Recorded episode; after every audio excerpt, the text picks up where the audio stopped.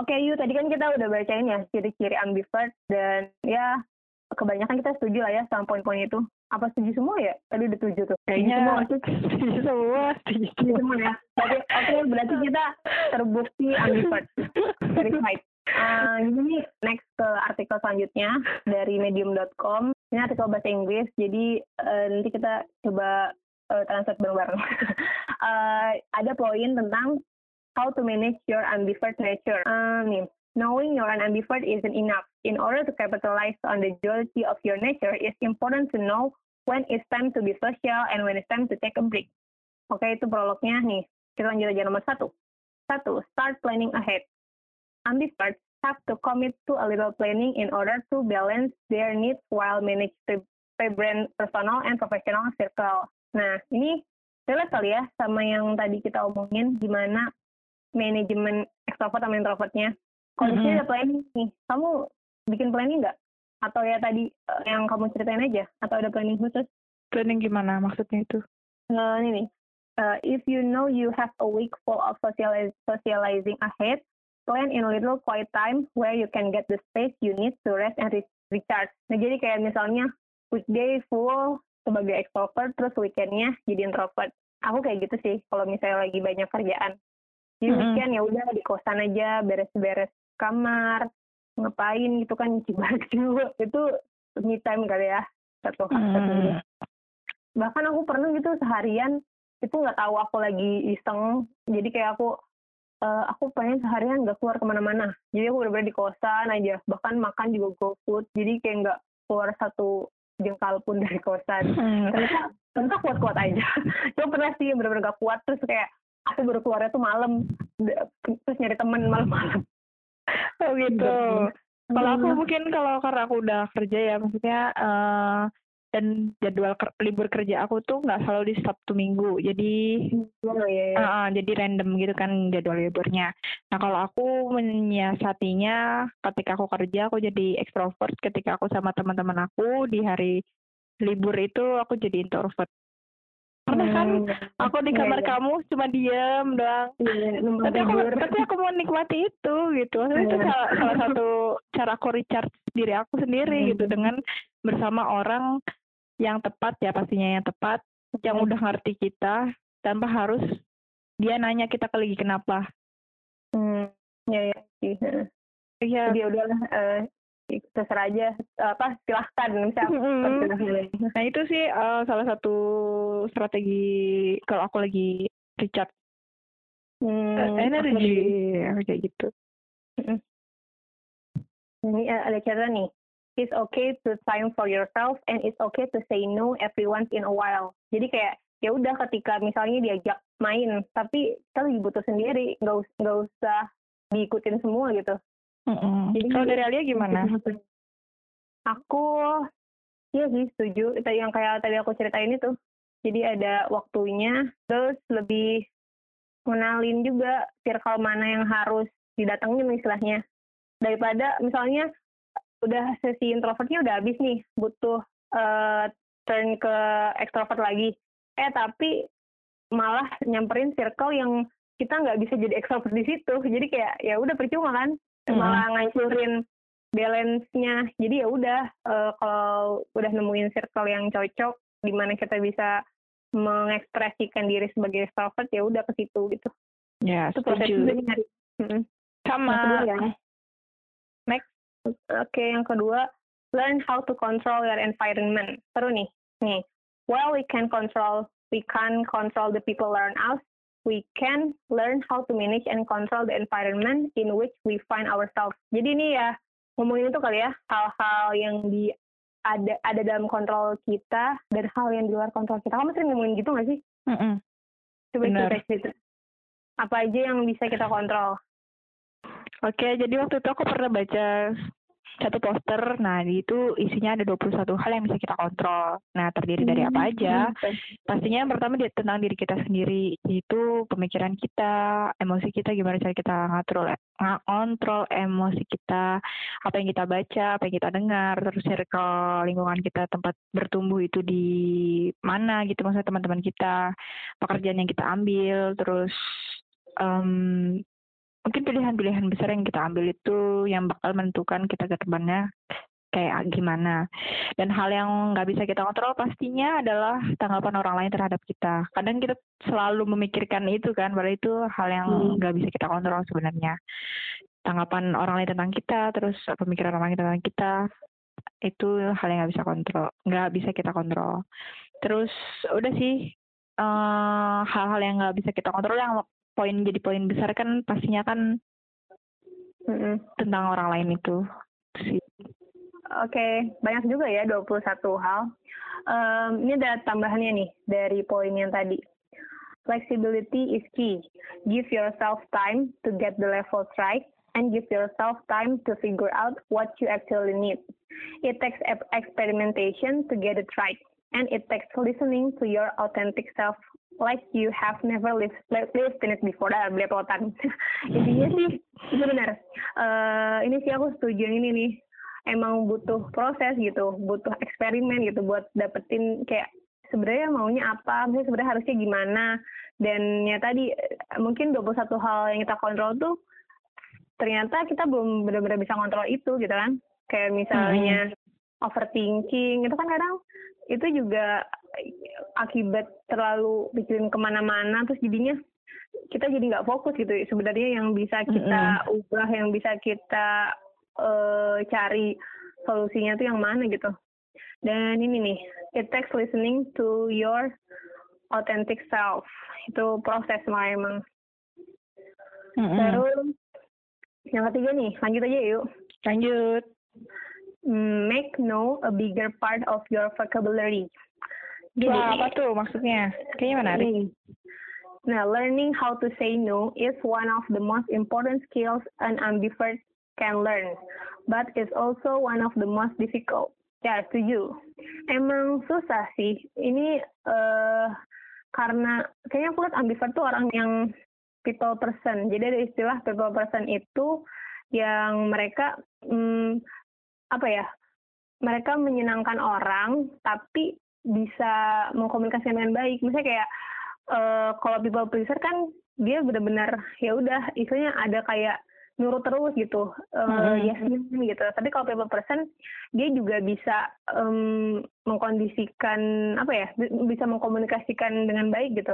Dan ini ya emang butuh skill sih. Ini relate sama obrolan uh, aku bang itu waktu itu. Jadi gimana sih belajar buat uh, saying no gitu. Aku juga masih belajar sih, belajar nolak ya. Karena kan mungkin banyak tawaran, banyak um, entah tawarannya, mungkin sebenarnya tawarannya pasti tawaran baik gitu kan, misalnya diajak ikut ini atau enggak, atau yang simple kayak di, kayak tadi tuh aku cerita tentang diajak main, tapi sebenarnya kita lagi nggak butuh, ya udah bilang aja enggak, nggak usah, gak enakan terus. Iya benar-benar benar. Ada nggak kamu pengalaman menolak yang kamu uh, pernah lakuin? Jadi aku pernah kalau di tempat kerjaan itu misalnya Uh, pulang kerja terus nongkrong-nongkrong gitu kan hmm. energi kita kan udah habis ya, udah habis dari pagi hmm. sampai sore udah habis buat ekstrovert, terus jadi hmm. mode ekstrovert gitu dengan nyapa-nyapain orang, presentasi dan lain-lain. Terus pulangnya itu diajak nongkrong-nongkrong banyak hmm. orang lah, kalau saya sama banyak orang lah itu aku paling nggak mau. Aku pokoknya aku nyari alasan, wah udah malam nih kak, takut oh, aku tinggal naik kereta gini-gini gitu. Hmm. Tapi kalau untuk satu atau sama dua orang itu aku masih oke okay, gitu, karena hmm. pembicaraannya bisa lebih lebih to the point-nya gitu kan. Kalau saya semakin hmm. banyak orang kan semakin bertele-tele nggak sih, semakin banyak yeah, yeah, yeah. energi yang kita harus kita keluarkan. Itu sih kalau aku hmm. di kerjaan lebih ke situ yang lebih sering aku lakuin kalau untuk say no-nya. Kalau kamu hmm. gimana? Setuju-setuju. Tadi tadi aku mau highlight yang itu sih. Kayak aku juga bisa maksimalnya komunikasi tuh ya udah sama dua tiga orang, nggak nggak di circle yang besar gitu. Jadi optimalnya di situ. Terus kalau um, keputusan aku juga baru belajar buat bilang tidak atau nolong tuh ya baru akhir-akhir ini sih. Misalnya ketika aku ngerasa um, pertama aku nentuin dulu prioritas aku. Jadi prioritas itu hmm, ini ngomongin proyek ya, diajakin ngerjain apa gitu, suatu amanah kerjaan. Terus eh, sebelumnya aku udah nentuin eh, tahun ini aku tuh pengen fokus kemana aja, jadi ada tiga mm-hmm. hal prioritas aku. Nah, dan ternyata um, hal ini tuh nggak sesuai prioritas aku, jadi kayak ya udah aku nolak. Walaupun sebenarnya awalnya aku mengiyakan sih, tapi setelah dipikir-pikir akunya nggak nyaman, terus kayak akunya juga nggak maksimal, ngerasa kayak aduh kayaknya aku nggak bisa ngejalanin deh. Ya udah satu uh, dikasih kesempatan aku ngajak ngobrol mereka, terus aku bilang kalau Uh, aku nggak bisa di sini karena aku nggak memprioritaskan ini istilahnya lah. Mm-hmm. Dan mereka semua ya udah fan-fan aja. Dan aku ngerasa sejauh ini ya itu kayak keputusan yang keputusan yang cukup besar yang sudah aku ambil gitu. Dan kayak aku bangga sih, lebih lega ya, lebih lega ya. Lebih lega banget. Awalnya kan mungkin aku mikirnya, ih masa sih Aliya diajak suatu hal yang baik tapi nolak gitu. Terus ya padahal ya nggak masalah kan, kita nggak harus menerima semua tawaran gitu. Ya, benar banget. Ini juga di itu sih diulas gitu. Be clear with yourself about your commitment and your needs. Value your, value your time as much as you value your allowance and create boundaries that you stick to. Nah, ya benar-benar kita harus punya batasan. Jadi kayak nggak semua orang bisa masuk ke lingkaran kita lah istilahnya. Itu kita yang tentuin gitu, mau seterbuka apa, setertutup apa, semenerima apa. Tapi yang jelas, be polite but firm in turning down the things that don't suit you or your journey. Jadi ya tetap uh, tetap menjunjung sopan santun. Jadi jangan nolak tapi uh, nyakitin atau nggak tahu diri. Misalnya ya tetap apa ya, tetap bertanggung jawab juga gitu. Misalnya kamu nolak, tapi kamu ngasih rekomendasi yang lain, kayak gitu. Iya benar-benar. Jadi jangan kayak asal ninggalin aja, jangan lepas tangan lah istilahnya gitu. Mm-hmm. Tapi tadi yang menarik dari yang tadi kamu bilang adalah mm-hmm. kita bisa mengizinkan siapa saja yang bisa masuk ke kehidupan kita sama enggak.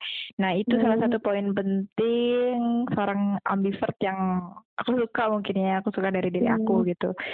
Kelebihannya untuk mengenal seseorang kita tuh biasanya menganalisis dulu, ya nggak sih? Iya iya iya. Nah makanya itu mode introvert kita tuh on gitu, makanya kita dikenal yeah, pendiam yeah. gitu. Nah ketika kita udah ngeklik, maksudnya udah milih orang gitu, wah ini kayaknya ini boleh masuk kehidupan gue.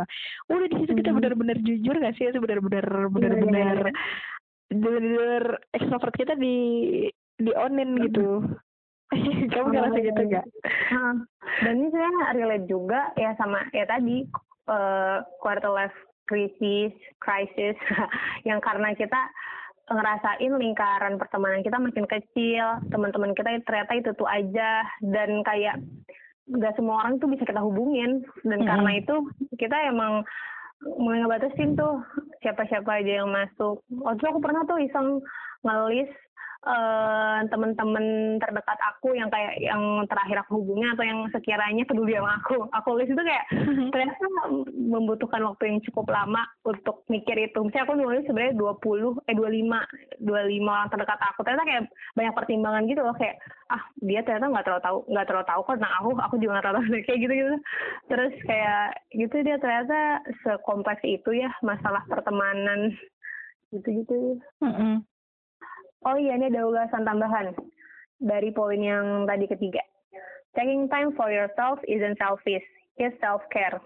Being an ambivert means you need equal parts socializing and isolation in order to rest and recharge the facilities you use to balance so effortlessly between the two worlds.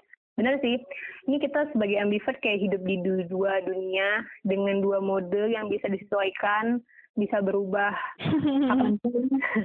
Terus kayak dibilang dulu aku sempat mikir ini apa bukan kepribadian ganda sih sebenarnya, maksudnya kayak ya itu kondisi aja, cuma kayak ngerasanya emang dua hal yang berbeda gitu dan dia sangat fleksibel ya.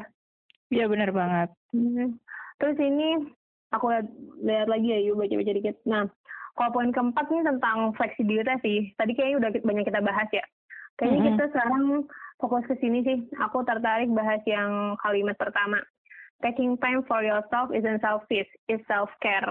Nah kan sekarang banyak ya uh, bahasan-bahasan tentang self-care, bagaimana healing, coping strategi. Ya benar-benar. Dan mungkin karena aku banyak follow akun-akun gitu juga ya, uh, di explore aku tuh banyak tips self-care kayak ya banyak lah sampai jadi uh, jadi banyak tahu juga. Maksudnya jadi belajar tentang itu. Kalau kamu biasanya self-care-nya gimana nih? Tips-tipsnya yang kamu lakuin tuh apa aja? Wih, tips-tips ya. Nggak mungkin nggak tips-tips ya. Mungkin ini uh, ala-ala Ayu aja. Gimana hmm. Ayu selesai dengan dirinya sendiri. Gitu. uh, yang pertama, um, tahu apa? Kamu bisa mengenali diri kamu. Maksudnya kamu tahu kamu tuh kayak gimana gitu. Karena hmm. sekarang aku udah tahu aku orangnya ambivert. Maksudnya bisa bisa jadi extrovert, bisa jadi introvert, bisa jadi on off-nya gitu. Nah, yang pertama itu tahu diri kamu. Terus yang kedua hmm. adalah menerima diri kamu. Ya udah, terima aja gitu. Iya, benar, benar. Ya kan gitu, walaupun kamu aneh. Awalnya kan pasti kita mengira kita aneh gitu kan, gak jelas, random banget orangnya. Tapi lama kelamaan malah kita ambil sisi positifnya, eh ternyata gue unik loh gitu. Maksudnya nggak semua hmm. orang bisa mengerti gue gitu kan, cuma beberapa hmm. orang doang ya bisa ngerti gue gitu kan. Dan itu jadi satu, salah satu kebanggaan juga sih, makanya itu bisa ngebangun confident diri aku sendiri juga. Nah itu bisa memancarkan aura-aura positif, celah kayak gitu. hmm. uh, itu sih, jangan bilang aneh lah, maksudnya unik aja sih para yeah, ambivert yeah. gitu. Yang, ber- hmm. yang kedua itu adalah menerima diri. Yang ketiga adalah yaitu bisa menempatkan diri kapan hmm. uh, kapan kamu butuh sendiri, kapan kamu bisa berinteraksi dengan orang lain, dan jangan takut hmm. untuk bilang enggak. Itu. Terus sama hmm. apa? Get with the right person kali ya. Maksudnya hmm. uh, koneksinya, maksudnya berinteraksi dengan orang-orang yang menurut kamu tepat gitu. Kalau misalnya emang enggak tepat ya, kalau aku sih biasanya langsung aku eliminasi, maksudnya hmm. ya udah berarti ber apa sih berkomunikasi sama dia secukupnya aja gitu, jangan hmm. terlalu lama-lama buat ngabisin energi gitu. Padahal kita hmm. bisa salurin ke hal yang positif yang lainnya kayak gitu. Udah paling kalau dari aku sendiri yang aku masih aku masih yang aku lakuin sekarang tuh itu sih. hmm. Kamu gimana? Oh, Um, kalau aku self caringnya gimana ya? Ya itu sih, take time, terus kayak mm, banyak berdiskusi sama diri, kayak nulis-nulis. Jadi aku punya satu buku, itu buku tulis biasa sih, buku tulis Big Boss gitu. Cuma covernya lucu. Terus aku sering tulis-tulis kayak bubbling apa? Bikin bubble chat bubble chat gitu isi pikiran aku, jadi aku tulis semua. Sebenarnya idealnya idealnya tuh setiap pagi sih, jadi kan kayak pagi tuh masih clear ya pikirannya, jadi bisa diurai. Tapi kadang aku nulis ya ketika lagi uh, pengen ngurain isi kepala aja gitu. Mm-hmm. Terus aku belajar memahami emosi sih, belajar menerima semua emosi, karena dulu aku ngerasa uh, dan banyak juga yang bilang kalau aku tuh nggak bisa marah atau apa. Terus, dan aku seringnya kalau aku marah tuh marah ke diri sendiri gitu. Jadi kayak pernah tuh beberapa bulan lalu aku kayak uh lagi gak stabil banget. Terus ya udah aku ngeluapin semuanya gitu. Kalau misalnya jujur gitu, jujur sama perasaan, hmm, bener banget, jujur sama, sama, perasaan. Jujur sama emosi yang ada.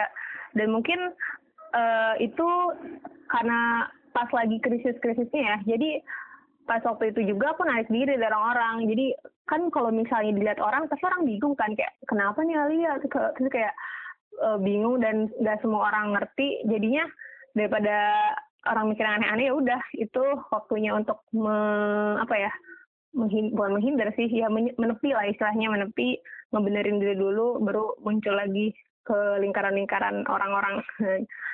Terus apa lagi ya? Itu sih self care. Jadi Uh, emang banyak prosesnya, lama, tapi harus terus dilakuin gitu. Kadang kadang mungkin kita terlalu keras sama diri, atau ya, terlalu benar, benar. Un- atau terlalu underestimate juga. Kayak ya sebenarnya self care tuh juga proses buat nemuin kelebihan kekurangan kita. Jadi ya tadi terima terima diri kita, kurangnya apa, lebihnya apa, terus maksimalin itu gitu. Kan apa ya, ya nggak nggak ada orang yang sempurna gitu, jadi ya kita harus fokus sama apa yang kita punya gitu. Jadi kayak itu um, cara kita bersyukur juga gitu dengan diri kita ini gitu. Mm-hmm. Dan yang sering banget diomongin sama leader aku, ketika kamu membuat kesalahan fokuslah pada solusinya, jangan pada kesalahannya. Jadi ketika kita oh, ngerasa diri kita banyak anehnya, istilahnya gitu, kita jangan fokus hmm. sama anehnya itu, tapi gimana caranya kita bisa membuat diri kita itu terlihat menarik. Oh, kalau fokus ke sana nggak kelar-kelar ya? Iya, itu kita aja malah blaming diri sendiri. Jadi blaming diri sendiri, blaming sekitar gitu. Malah mungkin kalau sampai itu malah menyalahkan Tuhan, ya pernah. Aku juga pernah sih kayak gitu. Terus sekarang udah belajar. Itu pasti uh, ngabisin energi banget sih. Iya, jadi fokus aja sama hal-hal positif. Hmm, uh, ini ada ini kesem, apa kesimpulannya menarik sih. Tapi aku nemuin hal yang menarik lain juga. Um, dan ini relate sama uh, kerjaan kamu. Apa tuh? Ya, jadi judulnya ini dari medium. Eh bukan nih dari think growth dot org. Tulisan Riki Kim, judulnya eh, ini dari dari medium ding. Uh, medium dot com ya platformnya, kalian promo. Judulnya Here's Why Ambiverts Are More Influential and Successful, successful Than Extroverts. Uh, jadi ini aku pernah baca sih. Um, di, apa ya? Pokoknya statement kayak kita ini hidup di dunia ekstrovert, maksudnya ya dunia yang membutuhkan kayak kan kan dengan sosial media semua orang nunjukin dirinya itu kan e, hal-hal yang berpihak sama ekstrovert banget kan. Mm-hmm. Jadi kan introvert tuh seolah-olah tersingkirkan gitu. Mm-hmm. Ya walaupun kita lagi nggak ngomongin ambivert ekstrovert ya, tapi sedikit aja lah. Terus ya makanya aku kadang baca-baca juga um, kalau ternyata introvert tuh juga mereka bisa ada coping strateginya juga, gimana mereka bisa sukses gitu misalnya. Jadi dengan uh, yang mungkin mereka punya challenge yang lebih gede gitu. Misalnya mereka tetap harus perform bagus, padahal mereka punya energi yang istilahnya sedikit untuk uh, bersosialisasi misalnya kayak gitu. Tapi karena ini kita bahas ambivert, langsung aja ya. Nih, hmm, nih. Jadi dulu itu ada uh, studi dua ribu tiga belas tentang rethinking the extroverted sales ideal, the ambivert advantage. Jadi dulu tuh katanya uh, sales people itu cocoknya sama extrovert. Jadi ya karena mereka bisa apa ya? Ya mereka bisa perform dengan bagus, mm. uh, komunikasinya bagus. Yeah. Apa ya? Apalagi sih hal-hal yang berhubungan dengan sales people tuh? Uh, banyak ngobrol, iya menarik juga kan, bisa bisa influencing lah istilahnya. Iya iya iya. Hmm. Dan ternyata lebih persuasif, iya, lebih persuasif. Dan ternyata uh, dari ini um, sama kayak tadi itunya Adam Grant yang uh, nge-research found that the relationship between extroversion and sales performance is acutely quite weak. Nah, justru yang yang lebih baik itu apa? Justru ambivert. Hmm. Mereka bisa meningkatin uh, sales productivity dibanding extra, extrovert sama introvert. Because they naturally engage in a flexible pattern of talking and listening. Ambivert can likely to express sufficient assertive, eh, assertiveness and enthusiasm to persuade and close a sale. Dapat nggak sih? Mm-hmm. Ya, jadi intinya uh, mereka karena fleksibel ya bisa mendengarkan juga ngomong. Jadi uh, ya mungkin kamu yang tahu ya prakteknya kayak gimana. Jadi dia bisa komunikasi asertifnya tuh bagus lah. Kayak bisa nunjukin uh, antusiasmenya juga, tapi juga bisa um, apa? Bisa menyampaikan keinginannya gitu buat mm-hmm. orang misalnya. Um, Nah gitu, bisa listening to customer interest. Iya. Terus nggak overconfident juga sih. Iya benar-benar. Uh, ambivert are more influential in grand sales experiment. Ambivert earn average hourly revenues of aduh ini bahasa Inggris. Oh intinya intinya intinya dua puluh empat persen lebih tinggi daripada extrovert. Jadi kayak ya mereka produktivitasnya bisa lebih tinggi lah. Wow. Ya mungkin ini bisa jadi penyemangat uh, kalian-kalian semua yang harus berhubungan dengan banyak orang. Nah, oke, okay, kita tadi udah banyak baca-baca ya dari ciri-ciri. Terus apa sih tadi tuh how to manage ambivert ya. Terus ini ada kesimpulannya dari artikel yang tadi tulisan Lady Vipra. me being an ambivert is a special superpower, but you have to understand that superpower in order to utilize it effectively. Jadi kayak ya udah ini uh, kita punya power spesial, kekuatan khusus. Hmm, jadi, wah keren keren. Gimana kita Uh, kontrolnya gitu, karena kan ya kalau misalnya kita nonton film-film superhero gitu, mereka yang tiba-tiba baru jadi superhero uh, pasti awal-awalnya uh, bingung kan, kayak kebablasan. Kalau aku kita Spider-Man sih, misalnya kayak awal-awal ya, dia kan ya. Gak bisa uh, dan itu harus di, dia harus dilatih kan, dia ya, belajar buat nembakin, belajar buat lompat ke gedung, terus ya keren-keren nih dibilang special superpower. Jadi itu gimana kita mempelajari diri kitanya gitu loh dengan superpower ini gitu, making them a powerful force in our world. Jadi kalau ketika kita bisa menyeimbangkan itu ya, ya kita bisa, kita punya energi dan kekuatan yang besar gitu untuk melakukan segala hal gitu, berasa superhero. Oh, jadi kemampuan mengelola emosi juga ya. Hmm, pokoknya learning how to observe and manage your environment, taking the time you need to be either quiet or social. Pokoknya ini kesimpulan yang tadi sih. Sip, udah banyak banget ya kita omongin tentang ambivert dan segala macamnya. Mungkin ada kebingungan pertamanya, ketidakjelasan. Sering nggak sih ngerasa nggak jelas? Iya. Rasanya apa ya?